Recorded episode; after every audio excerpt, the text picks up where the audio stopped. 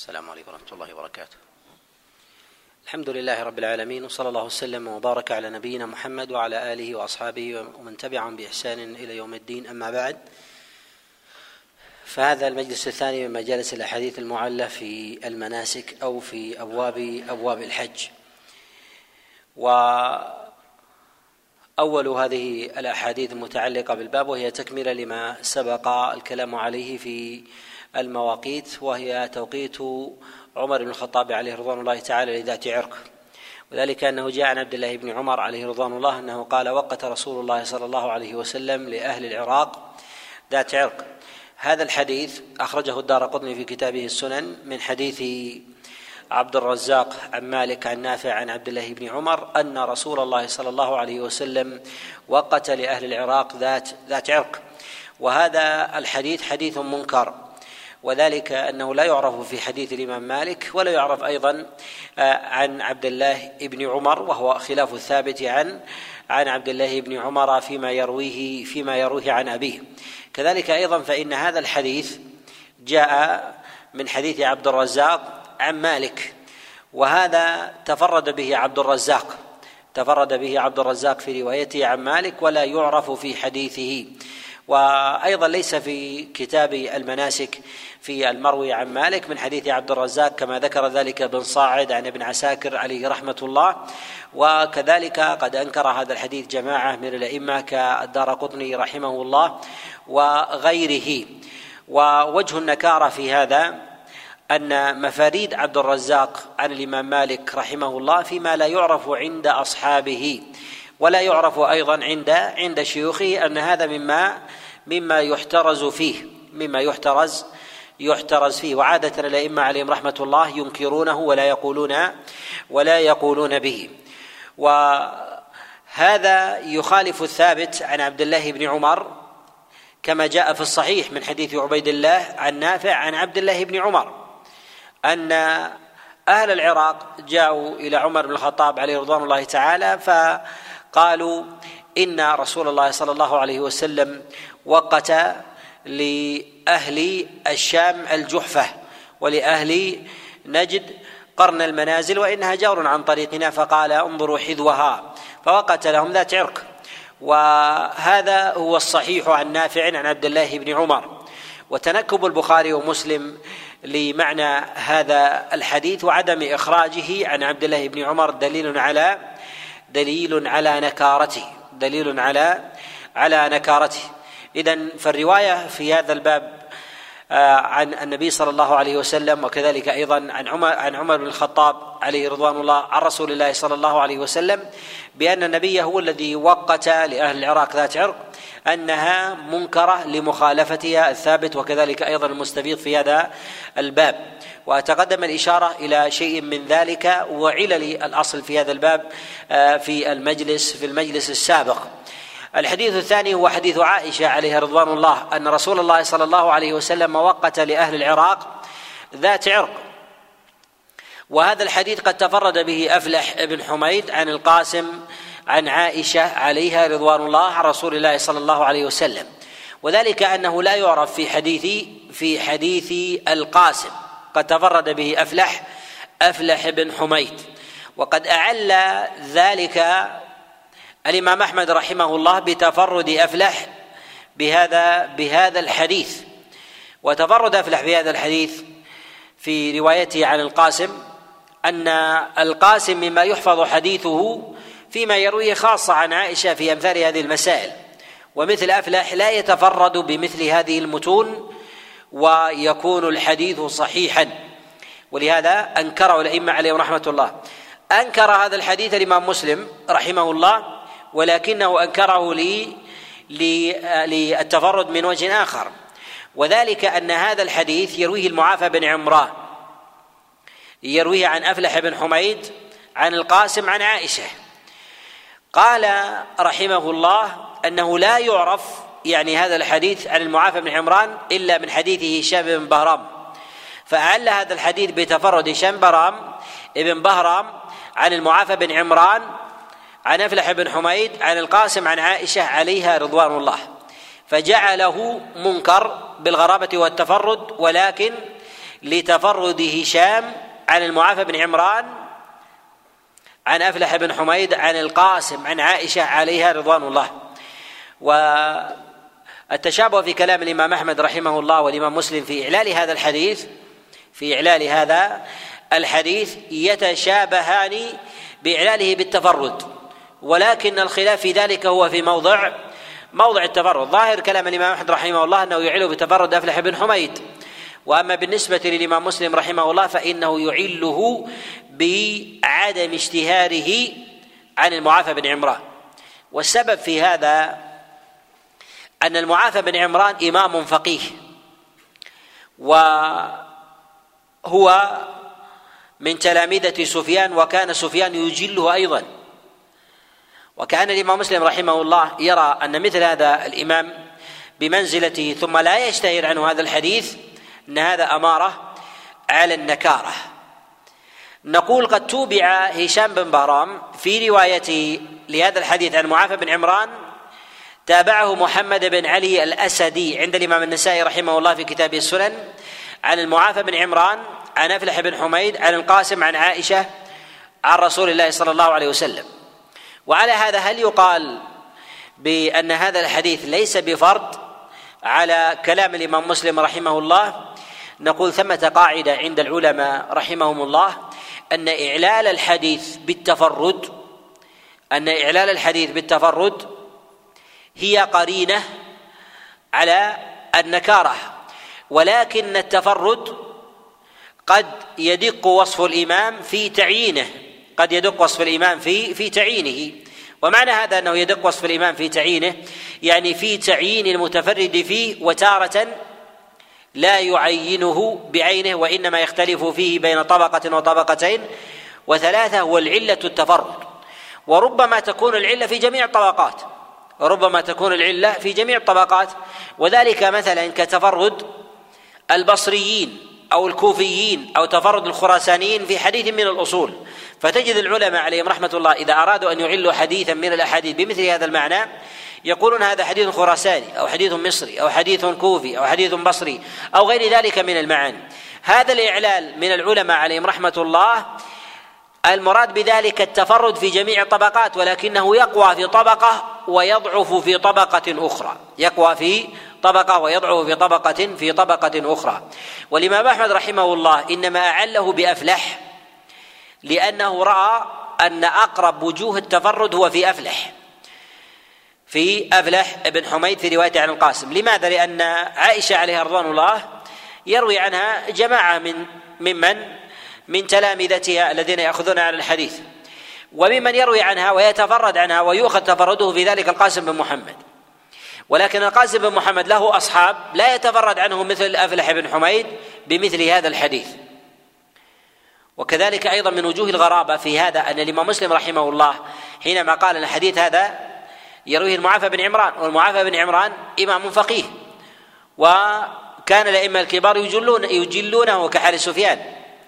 فلما تفرد عنه كحال هشام بن باران في هذا الحديث ولا يعرف أيضا عند تلامذته ولا يعرف عند شيوخه جعل هذا أحد وجوه التفرد ولا يعني إلغاء الوجوه الأخرى في التفرد في هذا في هذا الإسناد.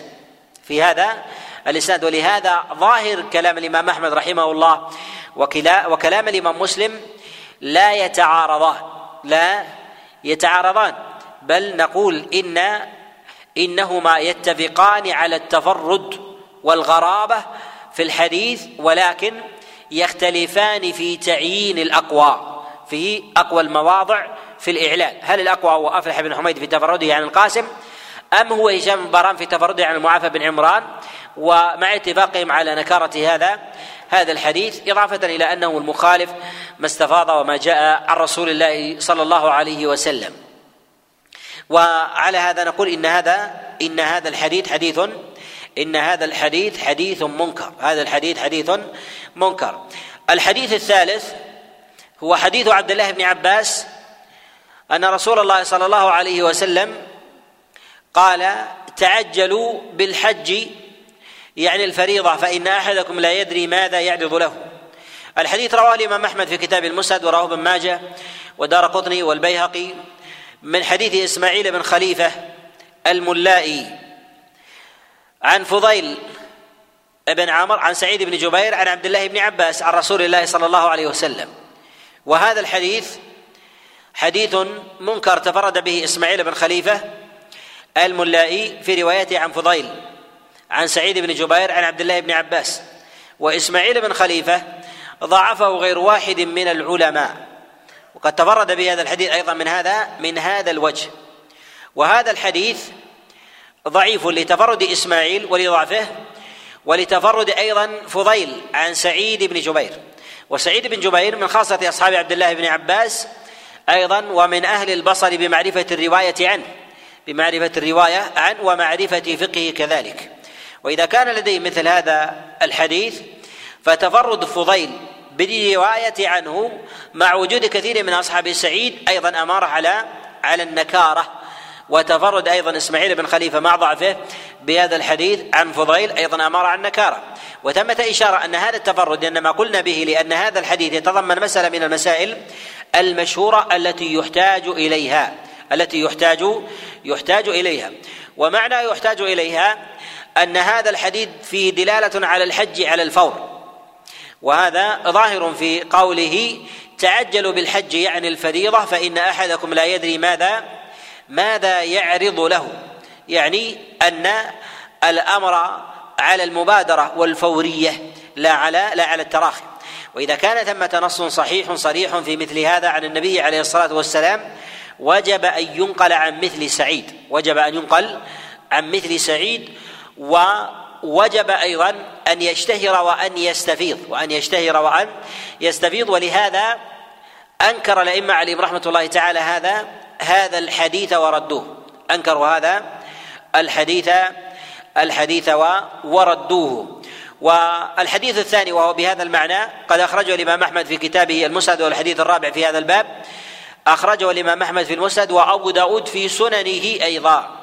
من حديث الحسن الفقيمي عن مهران أبي صفوان عن عبد الله بن عباس عن رسول الله صلى الله عليه وسلم. قال إذا أراد أحدكم الحج فليتعجل. إذا أراد أحدكم الحج فليتعجل. هذا الحديث في إسناده مهران أبو صفوان وهو مجهول. ولا يعرف. وقد تفرد بهذا بهذا الحديث. تفرد بهذا بهذا الحديث وحديثه وحديث منكر. وفي هذا أيضا من المعنى على ما تقدم أن هذا الحديث يتضمن التعجيل. يتضمن التعجيل بالحج.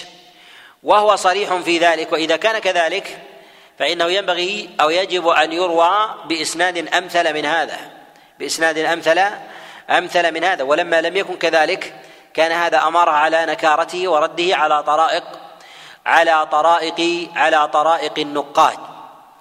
والحديث الخامس وحديث علي بن أبي طالب عليه رضوان الله أن رسول الله صلى الله عليه وسلم قال إذا ملك أحدكم زادا وراحلة فلم يحج فما عليه أن يموت يهوديا أو نصرانيا. هذا الحديث يرويه هلال بن عبد الله عن أبي إسحاق السبيعي عن الحارث الأعور عن علي بن أبي طالب عن رسول الله صلى الله عليه وسلم. وهذا الحديث منكر أيضا لتفرد هلال به وهلال مجهول كما قال ذلك الترمذي وقال البخاري رحمه الله منكر الحديث. وقد عل هذا الحديث ابن عدي رحمه الله في كتابه الكامل فقال غير محفوظ. وهذا الحديث تفرد به هلال وهو منكر تفرد بروايته عن أبي إسحاق. وأبو إسحاق أيضا من الرواة المشاهير وهو أيضا فقيه ويروي هذا الحديث عن الحارث الأعور عن علي بن أبي طالب. والحارث الأعور أيضا ضعيف الحديث. وإن كان يصفه بعض الأئمة من الأوائل بالكذب فمرادهم بذلك أنه يخطئ حتى يشابه حديثه حديث الكذابين فيظن أنه يكذب وليس كذلك بل هو فقيه بل هو فقيه ولكنه ضعيف الحفظ. ونقول إن رواية الحارث الأعور نستطيع أن نجعلها على مراتب. رواية الأعور الحادث الأعور ما جاء من قوله في أبواب الفرائض. فإذا جاء عنه فتي في مسألة الفرائض فهو فرضي. فقوله في ذلك فقوله في ذلك حجة. حجة في هذا الباب إن لم يكن ثمة أعلى منه ممن يخالفه. و بعد ذلك ما يرويه الحارث الأعور عن علي بن أبي طالب في أبواب الفرائض فليس من قوله وإنما هو عن علي. فنقول ما يرويه الحارث الأعور عن علي بن أبي طالب في أبواب الفرائض نقول إنه يحتج به. وذلك لأنه من أهل الاختصاص والراوي إذا كان مختصا بمسألة من المسائل في باب من الأبواب فإنه يضبطه أكثر من غيره. وهذا ظاهر في مسائل الفرائض وفي مسائل البيوع والصلاة وفي المناسك. وإذا كان الراوي ضعيفا في ذاته فإذا كان مهتما في باب من الأبواب فإنه يغلب عليه الضبط له على غيره. ويلي ذلك والمرتبة الثالثة ما يرويه الحارث الأعور عن علي بن أبي طالب مرفوعا. فما يرويه مرفوعا الأصل فيه النكارة. الأصل فيه النكارة. والموقوف عنده عن علي بن أبي طالب أمثل منه. والأحاديث التي يحملها الأئمة على السماع فيما يرويه أبو إسحاق عن الحارث الأعور عن علي بن أبي طالب هي ثلاثة أو أربعة أحاديث. ثلاثة أو أربعة أحاديث. وما عدا ذلك فهي ليست بسماع. كما قال ذلك أبو إسحاق نفسه وحكاه عنه جماعة كشعبة بن الحجاج وغيره. وهذا الحديث نقول إنه مسلسل بالعلل وذلك برواية هلال وفيه جهالة ونكارة وكذلك بتفرد أبي إسحاق به وكذلك وجود الحارث الأعور ورفع هذا ورفع هذا الحديث ورفع هذا الحديث. الحديث السادس في هذا الباب وحديث أبي أمامة.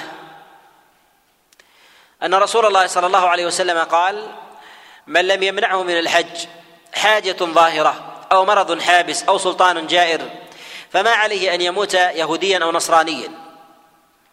هذا الحديث قد رواه الإمام أحمد في كتابه المسند ورواه الترمذي ورواه الدارمي في كتابه السنن من حديث أبي أمامة عن رسول الله صلى الله عليه وسلم. يرويه شريك بن عبد الله النخعي عن ليث بن أبي سليم عن عبد الرحمن بن سابط عن أبي أمامة عن رسول الله صلى الله عليه وسلم. ولكنه قد اختلف على شريك بن عبد الله فيه فتارة يرويه على هذا الوجه وهو الأصوب.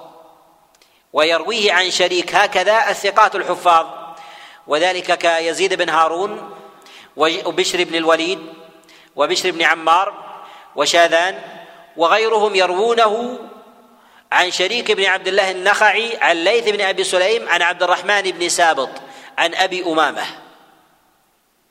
ويجعلونه هكذا وهو الأرجح في حديث شريك وهو الأرجح في حديث شريك. ولكن شريك قد خولف فيه. خولف في هذا الحديث. فشريك بن عبد الله يرويه موصولا. عن ليث عن عبد الرحمن بن سابط عن أبي أمامة. ولكن رواه سفيان الثوري وإسماعيل بن أمية عند ابن علية عند الإمام أحمد رحمه الله. ورواه أيضا أبو الأحوص سلام بن سليم عند ابن أبي شيبة في كتاب المصنف. ثلاثة هم سفيان وإسماعيل وأبو الأحوص سلام بن سليم كلهم يروون هذا الحديث عن ليث عن عبد الرحمن بن سابط عن رسول الله صلى الله عليه وسلم ولا يذكرون أبا أمامة فيه. وهذا هو الصواب أن الحديث مرسل وليس بمتصل ولا مسند إلى رسول الله صلى الله عليه وسلم. وعلى هذا نقول إن هذا الحديث حديث لا يصح سواء كان موصولا أو كان مرسلا. أما بالنسبة لعلته التي توجد في وصله وإرساله فذلك أنه قد تفرد به شريك شريك بن عبد الله النخعي في حال وصله في حال وصله فهو ضعيف. وليث بن أبي سليم يرويه في وصله وإرساله. وليث بن أبي سليم ضعيف الحديث أيضا. كذلك أيضا فإن عبد الرحمن بن سابط الذي يروي هذا الحديث عن رسول الله صلى الله عليه وسلم أو عن أبي أمامة نقول هو منقطع في الحالين. أما الحالة الأولى فعبد الرحمن بن سابط لم يسمع من أبي أمامة. وفي الحالة الثانية الحديث مرسل والانقطاع في ذلك أوسع.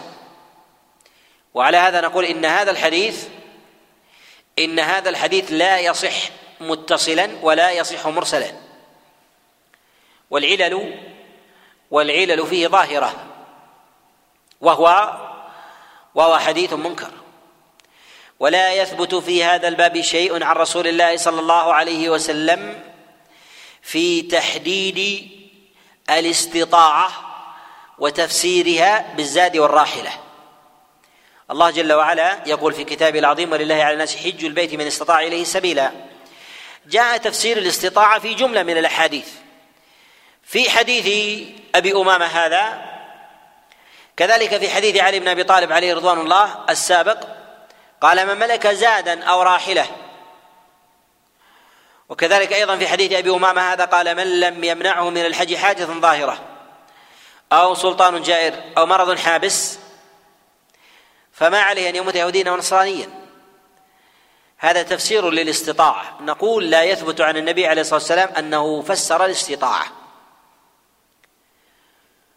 يقول الدار قطني والعقيل بن المنذر لا يثبت في هذا الباب شيء عن رسول الله صلى الله عليه وسلم. وأصح شيء جاء في هذا الباب هو عن عبد الله بن عباس. قد رواه الحاكم وبن جرير الطبري من حديث معاوية بن صالح عن علي بن أبي طلحة عن عبد الله بن عباس أنه قال في قول الله عز وجل ولله على الناس حج البيت من استطاع إليه سبيلا قال هي أن يكون له زاد وراحلة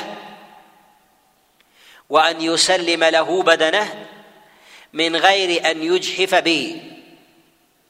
يعني أن يكون لديه زاد وراحلة من غير أن يجحف بنفسه ملكه لتلك الزاد والراحلة فلا تكون دينا قرضا أو تكون ملكه لكن يفتقر أهله فلا يجدون ظهرا يسقون به. أو يقضون حاجتهم عند ورود عارض. فنقول حينئذ إن هذا إن هذا لا هو أصح شيء في هذا الباب ولا يثبت فيه شيء مرفوع. ولا يثبت فيه شيء مرفوع. والمرفوعات في هذا جاء في حديث علي بن أبي طالب وتقدم الكلام عليه وجاء في حديث أبي أمامة هذا وجاء أيضا في حديث عبد الله بن عمر وفي حديث عبد الله بن عباس وحديث أنس بن مالك وكلها ضعيفة. وكلها ضعيفة فلا يثبت في تفسير الاستطاعة شيء عن رسول الله صلى الله عليه وسلم.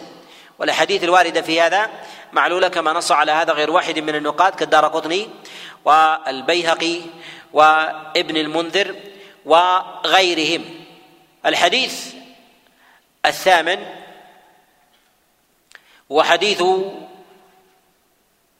جابر بن عبد الله أنه قال حججنا مع رسول الله صلى الله عليه وسلم وحج معنا الرجال والنساء وحج معنا النساء والصبيان فلبينا ورمينا عنه. الحديث أخرجه الترمذي في كتاب السنن من حديث أشعث بن سوار عن أبي الزبير محمد بن مسلم بن تدرس عن جابر بن عبد الله عن رسول الله صلى الله عليه وسلم أنهم كانوا معه فهو معهم النساء والصبيان فلبوا ورموا عنه.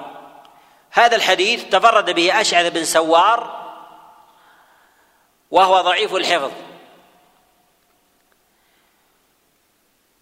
ثم أيضا إن في روايته عن أبي الزبير مزيد ضعف. ومزيد الضعف في روايته عن أبي الزبير أنه كان يحضر مجالس أبي الزبير ولا يحفظها أو لا ينصت حتى يحفظ فوقع فيه الوهم والغلط.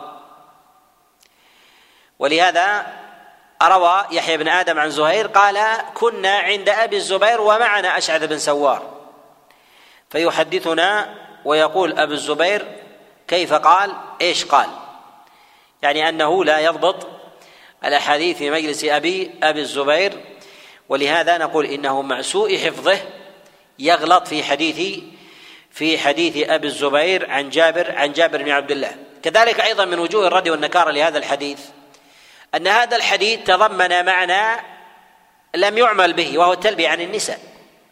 الرجل لا يلبي عن المرأة وإنما تلبي عن نفسها.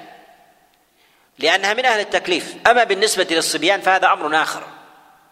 وفي هذا الحديث حججنا مع رسول الله صلى الله عليه وسلم فلبينا ومعنا الرجال والنساء مع النساء والصبيان فلبينا ورمينا عنهم. الرمي أمره سهل في الإنابة إذا كان يشق على النساء والصبيان. وأما التلبية عن الصبيان فأمرها كذلك. وأما بالنسبة للتلبية عن النساء فهذا لم يعمل به احد ومن قرائن الإعلال للأحاديث أن الحديث إذا كان يروى في وجه من الوجوه ثم فيه لفظة أو تضمن معنى لم يعمل به أحد فهذا أمارة على نكارته ورده. فهذا أمارة على نكارته على نكارته ورده. لماذا؟ لأن الأصل في الحديث العمل الأصل في الحديث العمل. فإذا كان الحديث لا يعمل به فهذا دليل على مطعن فيه لعدم ثبوته وإلا لو ثبت لكان محل إجلال وتقدير. لكان محل إجلال إجلال وتقدير. ولهذا مثل هذه آه، الأحاديث التي تروى ولا يعمل بها فيلتمس لها فيلتمس لها علة. فيلتمس لها. علة ولهذا نجد أن الأئمة عليهم رحمة الله يطرحون هذا الحديث ولا يقبلونه وقد استغربه جماعة من الحفاظ.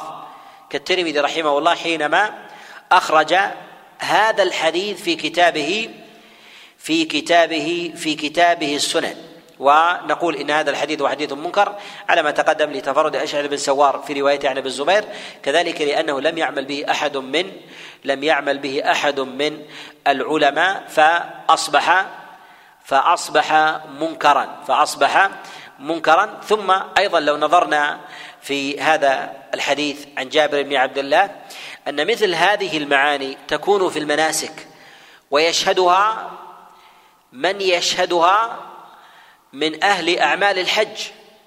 وقد حج مع رسول الله صلى الله عليه وسلم فئام وخلق كبير. حتى قيل إن الذين حجوا مع رسول الله صلى الله عليه وسلم مئة وعشرون ألفا أو مئة وأربعة عشر ألفا على خلاف في كلام في كلام المؤرخين في هذا ممن حج مع رسول الله صلى الله عليه وسلم. ومثل أعمال المناسك التي تشاهد أعمال المناسك التي تشاهد تحتاج إلى تحتاج إلى إلى نقل واستفاضة وتحتاج أيضا إلى عمل.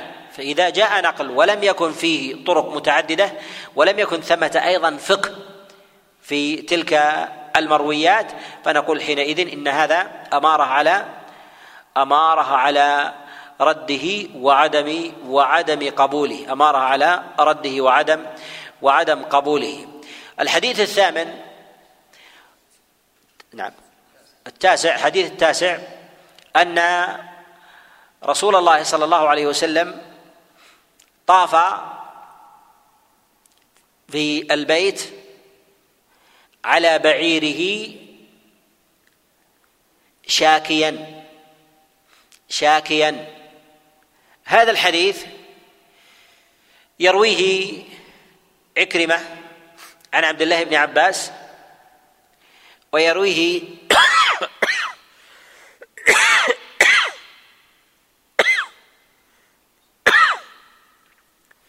ويرويه عن عكرمة يزيد بن أبي زياد عن عكرمة عن عبد الله بن عباس أن النبي عليه الصلاة والسلام طاف بالبيت شاكيا. النبي صلى الله عليه وسلم راكبا شاكيا. راكبا شاكيا. يعني أنه ركب لمرضه أنه ركب لمرضه. الثابت عن النبي عليه الصلاة والسلام في حديث جابر بن عبد الله في الصحيح وكذلك أيضا في حديث عائشة وجاء أيضا في حديث عبد الله بن عمر أن النبي صلى الله عليه وسلم طاف راكبا ليراه الناس وحتى لا يطرد الناس عن رسول الله صلى الله عليه وسلم. فأراد رفقا بالناس أيضا لقضاء أسئلتهم وحوائجهم. هذا الوجه في ذكر الشكوى يتضمن مسألة أن الأفضل في ذلك أن يطوف الإنسان ماشيا. أن يطوف الإنسان ماشيا لأنه علل ذلك بالشكوى. نقول ذكر الشكوى في حديث عبد الله بن عباس منكر. والعلة في ذلك لتفرد يزيد بن أبي زياد به. لتفرد يزيد بن أبي زياد بهذا الحديث. وخالف الثقات من أصحاب عكرمة فقد رواه خالد الحذاء عن عكرمة عن عبد الله بن عباس أن النبي صلى الله عليه وسلم طاف على بعيره ولم يذكر أنه كان شاكيا أو كان يشتكي. وإخراج البخاري ومسلم لحديث عبد الله بن عباس من غير ذكر الشكوى أمار على إعلاله. ولكن يشكل على هذا وقد أشكل على بعض المحدثين أن البخاري رحمه الله ترجم في كتابه الصحيح في قوله باب طواف المريض راكبا أو باب المريض يطوف راكبا. ثم أورد فيه حديث عبد الله بن عباس أن النبي عليه الصلاة والسلام طاف وهو على بعيره لكنه ما ذكر شاكيا هل البخاري رحمه الله حينما ذكر حديث عبد الله بن عباس المجمل وترجم عليه.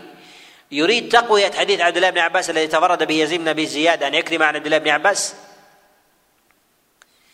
ترجم البخاري أيضا في موضع آخر. باب إدخال البعير للمسجد للحاجة أو للعلة. باب إدخال المسجد إدخال البعير للمسجد للعلة. ثم علق فيه حديث لعبد الله بن عباس قال وقال ابن عباس طاف رسول الله صلى الله عليه وسلم على بعيره. فكأنه يشير إلى أن النبي عليه الصلاة والسلام إنما طاف على بعير وهو مريض. ولم يثبت أن النبي طاف وهو مريض ولم يرد الحديث إلا في حديث عبد الله بن عباس المعلول. فهل البخاري يقوي حديث عبد الله بن عباس المعلول وهو لم يخرجه. وقد أورد من معانيه ما هو خلاف ذلك. لا يظهر هذا. لماذا؟ لأن البخاري رحمه الله أورد الوجوه التي ليس فيها أن النبي عليه الصلاة والسلام كان يشتكي. كذلك أيضا أن حديث عبد الله بن عباس في يزيد بن أبي زياد وهو ضعيف. كذلك أيضا أن البخاري ربما أخذ بقياس الأولى. يعني أن النبي عليه الصلاة والسلام إذا طاف راكبا ليراه الناس أليس المريض أولى من مثل هذا الأمر؟ نعم أولى. أولى من هذا. فكيف فكيف يقال بأن البخاري رحمه الله يقوي حديث يزيد بن أبي زياد عن عبد الله عن عكرمة عن عبد الله بن عباس أن النبي عليه الصلاة والسلام طاف شاكيا ثم يورد الحديث الذي فيه أن طوافه كان بغير شكوى وإنما كان ليراه الناس. كذلك لكي لا يصرف الناس عن رسول الله صلى الله عليه وسلم. فلعل البخاري رحمه الله آخذ من حديث عبد الله بن عباس وعبد الله بن عمر مسألة وحكم أنه إذا كانت حال الإنسان الذي يركب البعير من غير حاجة ليراه الناس ويقتدوا به أو لكي لا يصد الناس عنه أن المريض الذي لا يجد حيلة للمشي أنه يكون أيضا من باب أولى. فاستدل بهذا الحديث لقياس الأولى لقياس الأولى. وهذا هو الظاهر وهذا هو الظاهر. وعلى هذا نقول إن حديث عبد الله بن عباس أن النبي كان يشتكي حديث ضعيف. وهل يقال بنكارته ورده وخطأ الراوي فيه؟ نقول لعل النبي عليه الصلاة والسلام طاف وهو راكب شاكيا في غير حجة الوداع. لأن النبي عليه الصلاة والسلام اعتمر. بل طاف النبي عليه الصلاة والسلام لما فتح مكة. ففي أي موضع قصد ذلك؟ نقول لا يعلم في هذا شيء وقد اختلف أيضا في حال النبي عليه الصلاة والسلام في سعيه بين الصفا والمروة. هل النبي عليه الصلاة والسلام سعى بين الصفا والمروة راكبا مع ثبوت النص أنه سعى بين العلمين فكيف يكون راكبا وقد سعى بين العلمين ولكن نقول إن النبي عليه الصلاة والسلام ما حج بعد الهجرة وسعى بين الصفا والمروة إلا مرة إلا مرة واحدة. وما كان في عمرة النبي صلى الله عليه وسلم فليس بمقصود في الأحاديث هنا ولهذا نقول إن النبي عليه الصلاة والسلام سعى بين الصفا والمروة راكبا وماشيا. فكيف الجمع بين هذا وهذا؟ نقول هي سبعة أشواط. قد يكون سعى في ابتداء في ابتداء سعيه ماشيا ثم ركب في آخره. ثم ركب في في آخره وهذا مما لا حرج فيه فهذا مما لا حرج فيه فربما أراد النبي عليه الصلاة والسلام أن يبين للناس اليسر في هذا الأمر اليسر في هذا الأمر وعدم المشقة والكلفة والكلفة على على الناس. نتوقف عند هذا القدر.